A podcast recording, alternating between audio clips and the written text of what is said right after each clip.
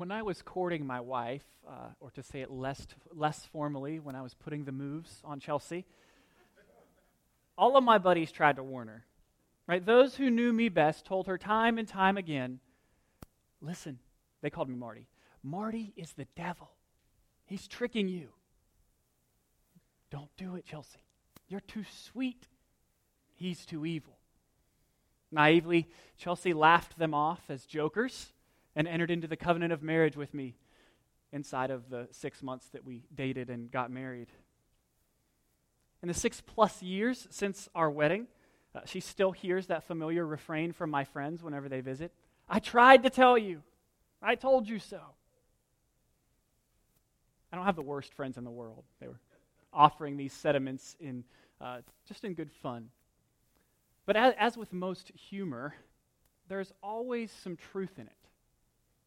I really am a terrible sinner. And Chelsea really is sweet. Our marriage is a wonderful relationship that I get to enjoy, even though I don't deserve it. I'm routinely reminded of the gospel by my wife's loyalty and steadfast commitment to me despite my sinfulness. Don't tell her I said all these nice things now. She's not in here, all right? She might get a big head or something. This morning, as we look at the back end of Exodus 33 and the front end of Exodus 34, what I want you to see is that God is going to continue on in a relationship with Israel that they absolutely, positively do not deserve. They are an evil people, and He is a sweet Savior. He's going to remain in relationship with them on the basis of His grace alone. Uh, we've likely defined grace together before, but allow me to do it here to make sure we're all on the same page. Grace is getting something undeserved, it's an undeserved gift. Uh, when I was in seminary, uh, oftentimes students would come to the professor the day an assignment was due and say, Please, just give me a, a little bit of grace here. I didn't get it done on time. By which they meant some more time to complete the assignment. And uh, one of my favorite professors in seminary was Dr. Morita, and you've heard me quote him as we've worked through Exodus a whole bunch. Uh, he's just a really awesome guy. But, but he says that he always wants to respond to these students giving you more time is not really giving you grace. Grace would be more like me saying, I'll write your paper for you, and you'll get an A. plus. But that's not happening in this class, all right? He actually doesn't say those things to students because he is just a, a stand up guy. He's really nice. But, but his point is clear. Grace is not you doing your part, earning favor, and then asking God to do his part. It's not 50 50. Grace is 100% God's favor on the undeserved. We, like Israel, enjoy relationship with God only on the basis of his grace of his choice to love us loyally and steadfastly when we turn from our sin and submit ourselves to his kingship. Uh, throughout Exodus, God has been weaving a picture of the salvation of all of humanity in his salvation of Israel. He drew them out of slavery in Egypt and into sonship as they sit at the foot of Sinai. They are becoming his people. He is rescuing them from exile into his presence. Likewise, in chapters 32 through 34, we kind of have a microcosm of that. We see Israel rebel with idolatry in Exodus 32. We see uh, Moses begin to intercede for them at the back end of that chapter. And then in Exodus 34, where we are today for the most part, we see the covenant renewed or restored. Throughout all of this, God is making his glory known. That's the point of Exodus. We've said it over and over again that God is working sovereignly to save a special people for his own glory.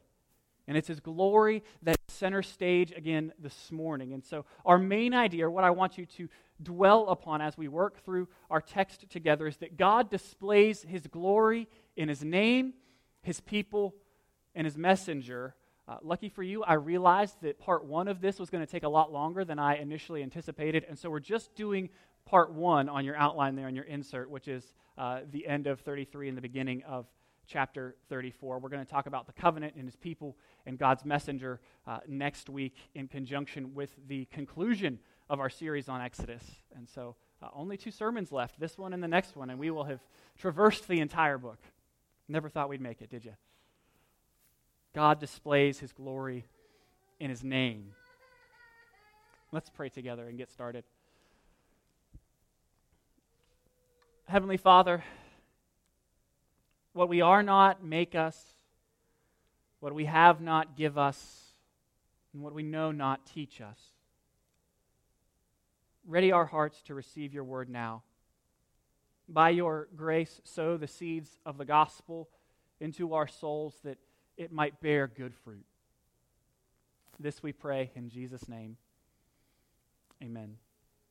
So, to recap just a little bit more context here, uh, Israel married herself to Yahweh in chapter 24 during that covenant marriage ceremony after they'd been taken out of Egypt. They were saying, You're our God, and God was saying, You're my people, and we are together. And God had some rules that they needed to follow inside of that covenant. Uh, don't worship other gods. They thought, Hey, we can keep that. And then we arrived at Exodus 32, which threw everything off kilter when the people went and whored after other gods.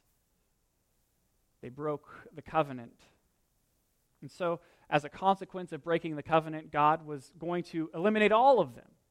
But instead, he said to Moses, he invited Moses to stand in for the people and pray for them. And Moses did this, and God says, Okay, uh, I, I'm not going to kill them and start over with you. We'll, we'll preserve the people.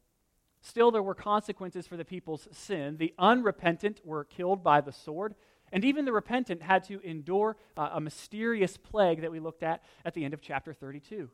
Then at the beginning of chapter 33, we heard the worst news. God was saying, I will give you my blessing, but I won't give you myself.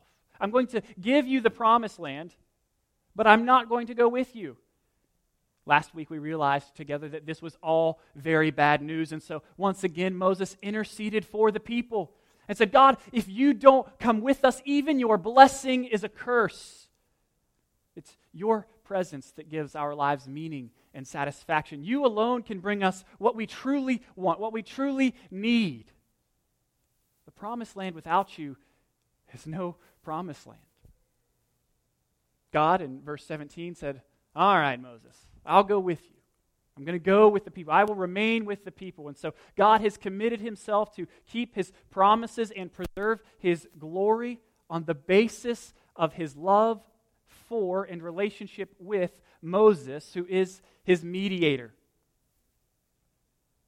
Likewise, we spoke of this last week that uh, it's on the basis of our relationship with God's Son, his perfect mediator, that we're able to enjoy fellowship with God. So God has granted Moses' request in chapter 17, and now in verse 18, which is the first new verse that we're going to cover this morning, Moses is feeling uh, like he's on a roll, I guess. And so he has the nerve to make quite an audacious request. He says in verse 18, Please let me see your glory, or show me your glory. And I love what Spurgeon says of this request. He says, Why? It is the greatest petition man has ever asked of God. And it is just that. It's a marvelous petition, but it's also kind of dumb. Because for Moses to see the fullness of God's glory would mean his death. Still, Moses had tasted and seen that God was good and he, he wants more. I think that's what it's like to know God. To know God is to want Him more, to know more of His beauty, more of His grace, more of His nature. That's what Moses is after. But he's after knowing more of God, not just for his own benefit, but for the benefit of the people. You see, God had promised to be with Israel, and Moses, by asking for a display of God's glory, is asking for an authentication. He's kind of asking God to put it in writing. He said, God, you said you're going to still continue to be with us despite our sinfulness, despite our waywardness, despite our idolatry. And what I need you to do is to authenticate this once more just as you did at the burning bush and just as you did with the signs and wonders as we exited Egypt. And so God responds in verse 19 to Moses with a, yeah, no. Look with me at verse 19. God said, I will cause all my goodness to pass in front of you, and I will proclaim the name Yahweh before you. I will be gracious to whom I will be gracious, and I will have compassion on whom I will have compassion but you cannot see my face. for no one can see me and live. God says, I'm not trying to kill you here, but I will authenticate my presence by giving you a fresh experience of my glory and my goodness. But, but I'm going to stop short of actually letting you look at my face because that would kill you. And I'm out for your good. God's glory is going to be shown to Moses, yes, in this visible display as he passes before Moses. But I want you to make note of, and I'm going to repeat it on purpose throughout the rest of the message, is that God's glory is most clearly displayed to Moses not in this theophany, which theophany just means God showing up in a visible way, right? The theophany was at the um, burning bush, that was a theophany. Uh, cloud and pillar, those are theophanies. He, he's not going to declare his glory or show his glory most clearly in his theophany, but in the declaration of his name. We can talk more about God's name in a moment, but first let's consider verse 21. The Lord said, Here is a place near me. You are to stand on the rock, and when my glory passes by, I will put you in the crevice of the rock and cover you with my hand until I have passed by. Then I will take my hand away, and you will see my back, but my face will not be seen. And so, again, we have God, just like last week, describing himself in human terms so that we can wrap our brains around it. He's revealing himself to us in human language. And we said uh, our big word last week was anthropomorphism. That's what this is again. It just means God describing himself to humanity in human language. And so, if you really want to sound smart after church, when someone asks you, What did you guys study today? you can say, We considered the anthropomorphic theophany at the end of Exodus chapter 33. And they will be surely impressed. Anyhow, the point here is that the language is used to describe God to us. God doesn't have a literal back or face to behold. Like a literal giant hand is not going to just go right in front of Moses' face as God passes by. That's not how this deal works. It's just in language for us to understand. Douglas Stuart is helpful. He writes this uh, This experience provides something of an analogy for Moses. In the same way that we do not see much of a person when we see only his or her back walking away from us, but can still tell who it is if we know that person well enough, Moses was allowed to sense what God caused him to recognize as the back of God's visibly manifested glory, moving away from him, and could therefore understand that he had perceived God's true, though not at all complete, presence. And so Moses' experience is going to be really awesome. He's going to see something really, really cool. But again, God's response to show Moses his glory does not show up mainly in this vision, but the proclamation of his name. And it's his name that captures his character and his countless perfections. God is going to, in response to Moses' request to see his glory, he's going to give Moses a name rather than a face. And, friends, what I want to point out here, right at the front end, is that we might not get a vision from God from the cleft of a rock like Moses. But nobody has it better than we do, not even Moses. Moses got a name instead of a face, but in Christ we've been given both a name and a face. Colossians says of Jesus, For God was pleased to have all his fullness dwell in him. The entire fullness of God's nature dwells bodily in Christ, and you have been filled by him, who is the head of every ruler and authority. You were also circumcised in him with a circumcision not done with hands by the putting off of flesh, but in the circumcision of the Messiah. Having been buried with him in baptism, you were also raised with him through faith in the working of God who raised him from the dead. And when you were dead in your trespasses and in the uncircumcision of your flesh, he made you alive with him and forgave all of your trespasses. He erased the certificate of debt with all of its obligations that was against us and opposed to us, and has taken it out of the way by nailing it to the cross. We know God's name and we've seen God's face. 2 Corinthians 4 6 says, God has said, Let light shine out of the darkness, and He's shone in our hearts to give the light of the knowledge of God's glory in the face of Jesus Christ. Friends, we, we get to enjoy God's presence not from a distance in the cleft of a rock covered by the hand of God, but from His Holy Spirit who dwells within us. This is infinitely better. We get God within us because, unlike Moses, who was protected from God's holy justice by the hand of God, Jesus took on our sin as his own and went before God, not to be protected by God, but, to be crushed beneath the hand of God. We get undeserved relationship with the God of the universe because we were protected by God God protected us from himself, from his own, from his own holy, righteous wrath. I mean, we deserve, deserve to suffer and be separated from God because of our sins. But instead, he protects us from hell by taking hell for us on the cross. I mean, that, that's the gospel. That those who put their faith in Jesus by following him get to enjoy undeserved utopian relationship with God forever, and they get a foretaste of that now. The real happily ever after of the Christian gospel is the consequence of God's character and his nature. You see, the good news flows out of the fountainhead that is God's name. And so God shows Moses his glory, yes, but he shows him his glory mostly by telling him his name. Look at verse 5 of chapter 34, which explains the actual experience Moses has.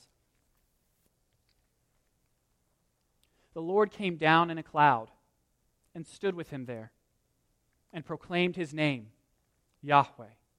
Then the Lord passed in front of him and proclaimed, again, it's his name, Yahweh. Yahweh is a compassionate and gracious God, slow to anger and rich in faithful love and truth maintaining faithful love to a thousand generations, forgiving wrongdoing, rebellion, and sin. But he will not leave the guilty unpunished, bringing the consequences of the father's wrongdoing on the children and grandchildren to the third and fourth generation. Uh, quick note about God's name. Uh, Yahweh, there, a lot of your translations probably just say the Lord or the Lord, the Lord. And the reason is uh, Jews used to not say the name Yahweh because it was so holy. And so when they were reading it in the scrolls, they would just replace it with Adonai or Lord. And so if you have Lord in all caps in your Bible, that's what it stands in for, is Yahweh. And the translation I'm using, I'm just translating it, the word God's name right out of there, Yahweh. That's what's going on. Um, but when the Bible does use God's name, when the Bible speaks God's name, it's always something more than simply a title God's name stands for his entire being. It's his nature. His name is who he is. So when God passes by Moses and says, Yahweh, Yahweh, he's revealing himself as the God of creation and redemption, the God who made and saves his people. Again, what God mainly does in response to Moses' request to see glory is to preach a sermon on his name. God's name tells us what he's like. Let's consider what he's like by looking at some of the perfections that are embedded in his name. First, to those in need, he is compassionate or merciful. God cares about all who bear his image and call him Father. God cares about your situation. He is sympathetic with our weaknesses. His heart is drawn to help us whenever we are in need. He cares for you. Psalm 103:13 says, "As a father has compassion on his children, so the Lord has compassion on those who fear him." The Bible over and over again shows us God's compassion, especially in the life and ministry of Jesus. Jesus heals the sick in the crowds because he is moved with compassion. He feeds the 4,000 because he is moved with compassion. Perhaps my, my favorite example of Jesus showing compassion uh, is when the man with leprosy in Mark chapter 1 comes up to him, falls on his knees, and begs him, says, If you are willing, you can make me clean. And then we read in Mark 1:41, Jesus, moved with compassion, reached out his hand and touched him.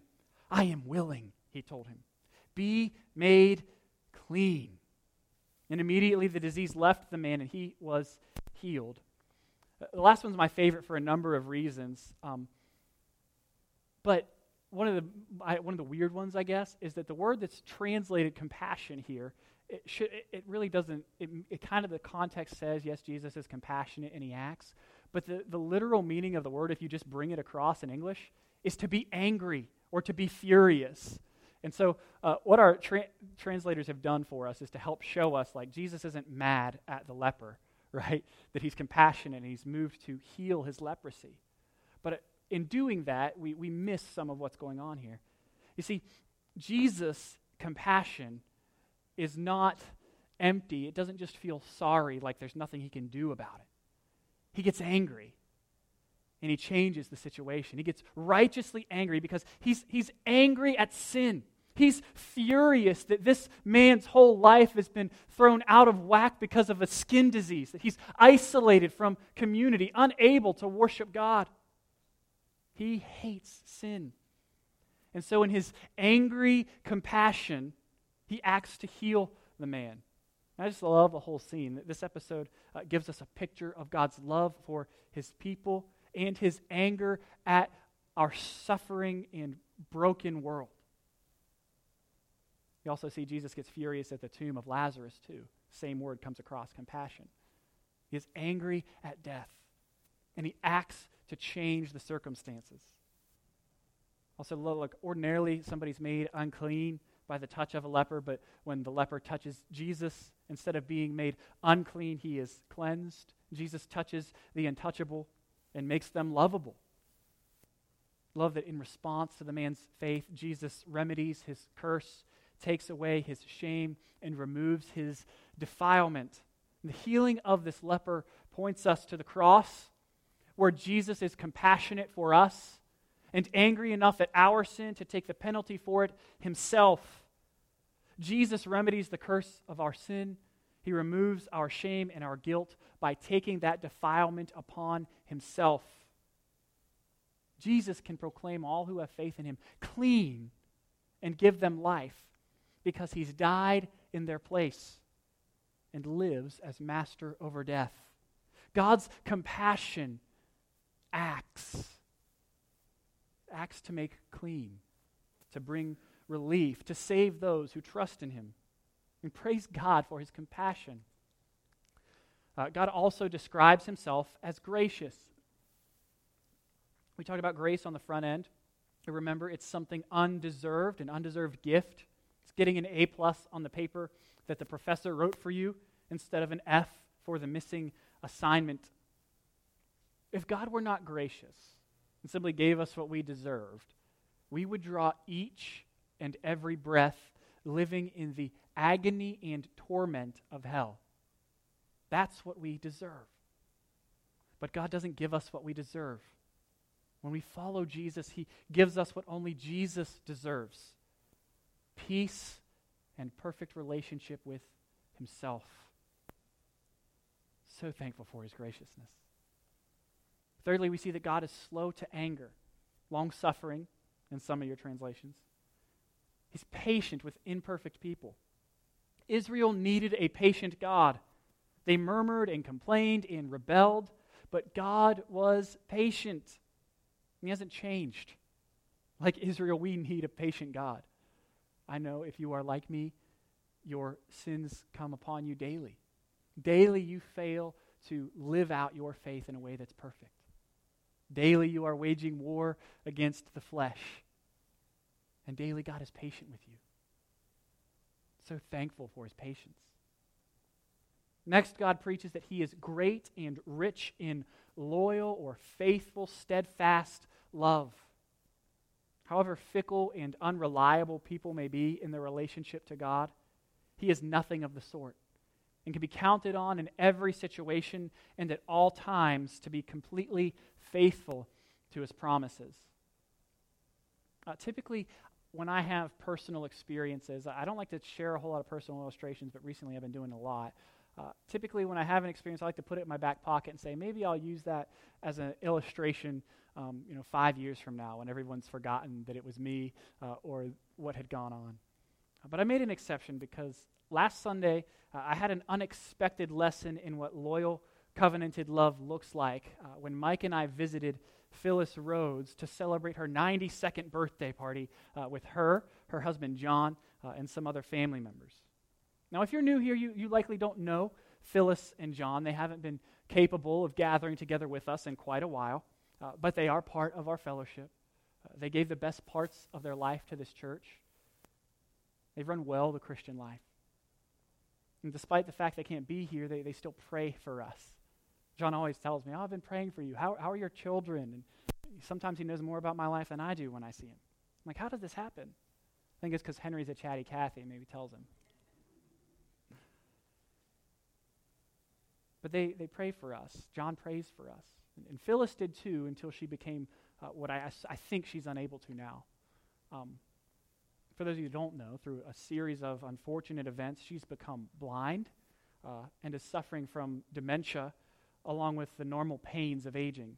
Uh, at this point in her life, she has to be pushed uh, from room to room in a bed or a wheel- wheelchair and often calls out with questions about where she is. In the short ter- time that Mike and I were at the nursing home, uh, she must have asked to go home a dozen times. she, she'd call out, John, in that affectionate but firm way you call out your spouse's name even now. You know what I mean? Like you could tell she said his name uh, thousands of times over the years. John, where are we? John, I want to go home. And John, patient as a farmer waiting on a spring rain, would reply with something akin to, It's okay, dear. The place we are in is, is quite nice. I like it here. Well, let's stay a few more moments, and then I'll get you home. After the cake had been cut and the coffee had uh, grown to be lukewarm, uh, she called out one time in a really frightened tone John, do you love me? My stomach caught in my throat, and uh, tears came to my eyes. And John replied casually in less than a heartbeat Yes, I love you, Phyllis. You're mine. I've loved my Phyllis a long, long time. She had been carrying some tension in her body, and uh, upon hearing his words, drifted off to sleep. This, friends, is how God loves you faithfully, loyally, despite your ugly circumstances, despite the fact that you are broken, despite the fact that you have nothing to offer Him, and that you often forget Him. He loves you.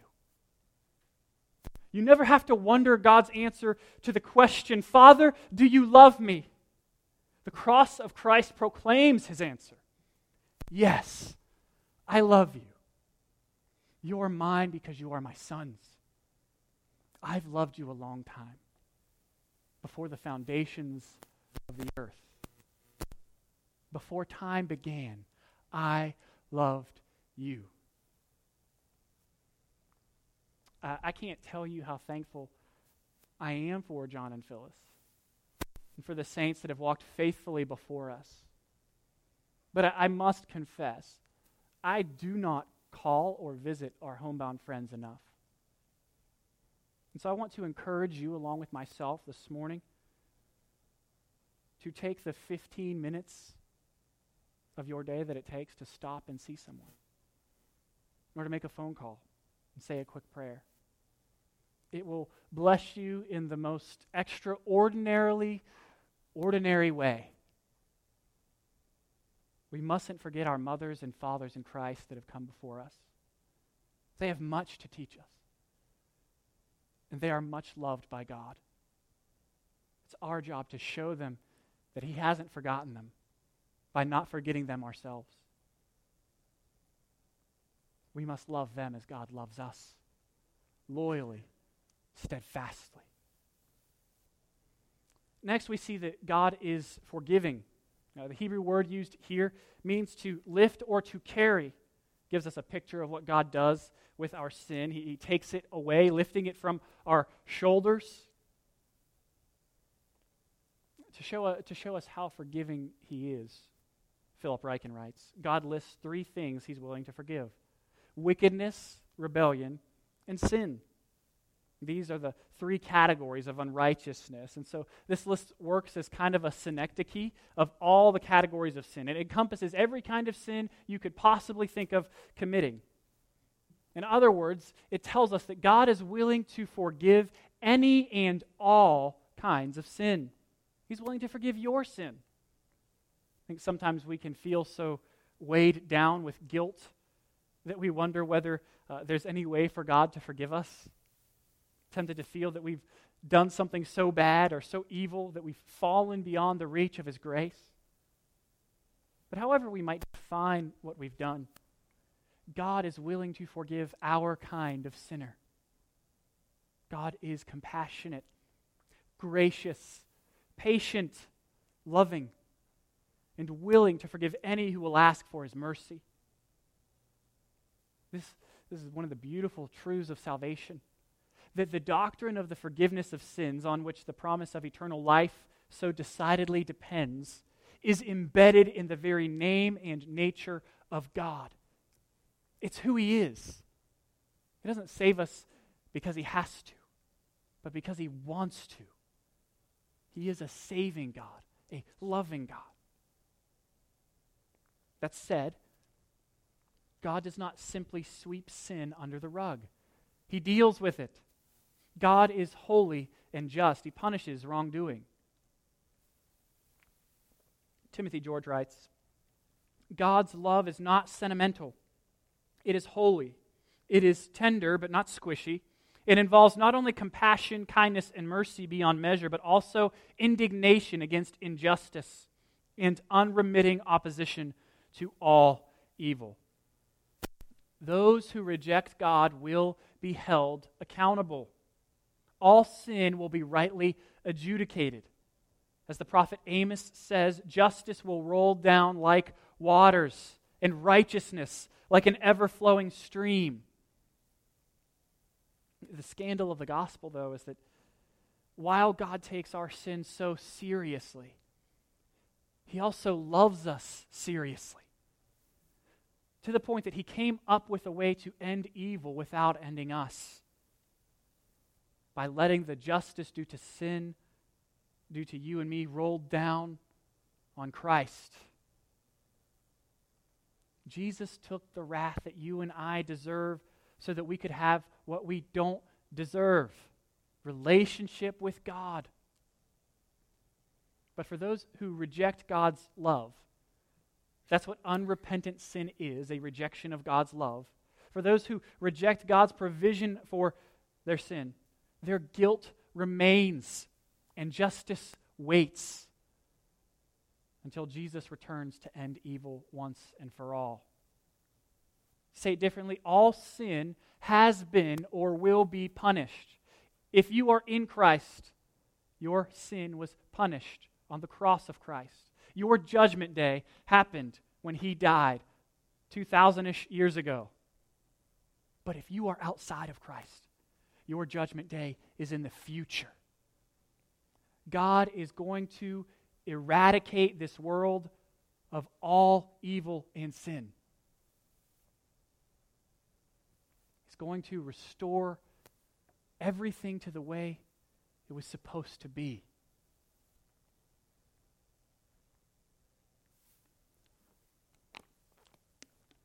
Stuart helps us understand the last part of this verse about the children. Uh, in case we've forgotten since the first time we encountered it, this is what he writes bringing the consequences of the father's wrongdoing on the children and grandchildren to the third and fourth generation has been widely misunderstood. It does not represent an assertion that God actually punishes an innocent generation for sins of the previous generation. This would be contrary to Deuteronomy 24, verse 16, which says, Fathers shall not be put to death for their children, nor children to death for their fathers. Each is to die for his own sin. Rather, this oft repeated theme speaks of God's determination to punish successive generations for committing the same sins they learned from their parents. In other words, this verse tells us that as sin continues, so does God's justice. there is a harrowing truth here. It is that even though children aren't punished for the sins of their parents, they often inherit the sins of their parents. What I mean is this the lives of parents train their children. For this reason, parents must labor to obey Deuteronomy 6 5 through 9. Love the Lord your God with all your heart, with all your soul, with all your mind and strength. These words that I'm giving you today are to be on your heart. Repeat them to your children. Talk about them when you sit in your house and when you walk along the road and when you lie down and when you get up. Bind them as a sign on your hand. Let them be a symbol on your forehead. Write them on the doorposts of your house and on your gates. Speak of the Lord's love. Always, always be training those around you in the gospel. Parents, how we do this can look very different, and, and that's okay. But we must do it. And we must not do it alone. Notice the passage in Deuteronomy is spoken not only to parents, but to God's people corporately. It begins with verse 4 Hear, O Israel. I think this at least implies that the community of God's people ought to support and help parents in the training of their children. So uh, even if you don't have kids or parenthood passed you by a long time ago, I want you to know that, that you still are teaching every time you engage with the next generation. Every time you pick up one of my kids or correct him, more likely, you're teaching. You are spiritual mothers and fathers. Let those children among you see the beauty and joy of following Jesus. Let them see it in you and in your life. Let them see it in your love for their parents when you babysit for them. Let them see it when you play with them and pray for them. Parents, you are vital to your children. They will likely follow in your footsteps. What will your legacy be? Mothers and fathers, mostly mothers, are the church's most effective missionaries. Parents, you are your children's greatest influence and their greatest teachers. Training them is your job, and you must take it seriously. Teach them to love Jesus and his church. Teach them the gospel. Teach them God's name. Teach them to respond to God's name as Moses does in verse 8. Moses immediately bowed down to the ground and worshiped. And then he said, My Lord, if I have indeed found favor in your sight, my Lord, please go with us.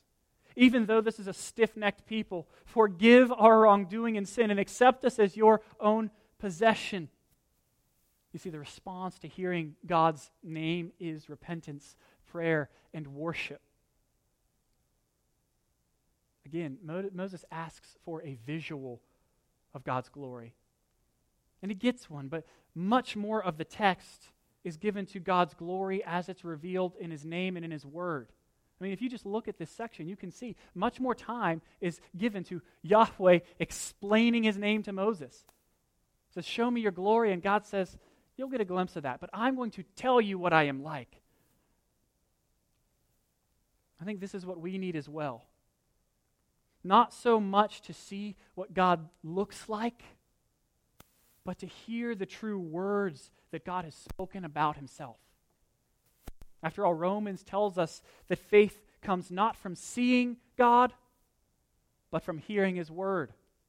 Romans 10:17. Faith comes from hearing, and hearing through the word of Christ. Do you want to encounter the glory of God? Have you said to God, Show me your glory? He has. You need only to listen to his word. Hear his name in the gospel. Hear his name as you meditate on the scriptures. Jesus has died in your place and raised from the dead so that you might live together with him in undeserved relationship with God. That's the gospel that reveals God to us. that makes relationship with God possible for us. The Bible is the story about how Jesus rescues. And there is no other name by which we can be saved. So let me exhort you this morning once more. Turn from your sin. Pray for forgiveness. Give rule of your life to God. Give Him your worship. Delight in Him with wholehearted obedience that is rooted in affection rather than obligation. Wake up every morning not because you have to or you have to go here or there, but because you love God. Start each day by remembering the gospel, getting saved again, and saying to yourself, It's by the name of Jesus Christ that I am saved. My prayer is that we would all respond to God's name in this way.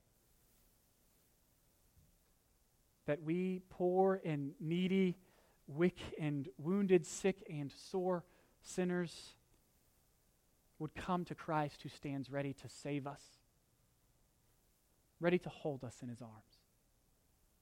This is the glory of God. And it's wrapped up in his name. Let us come to him. Let's pray.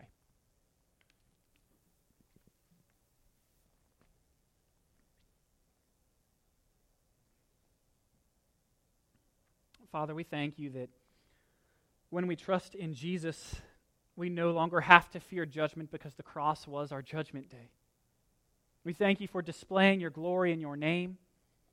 Thank you that embedded in your name is your nature to save and love a lost people like us.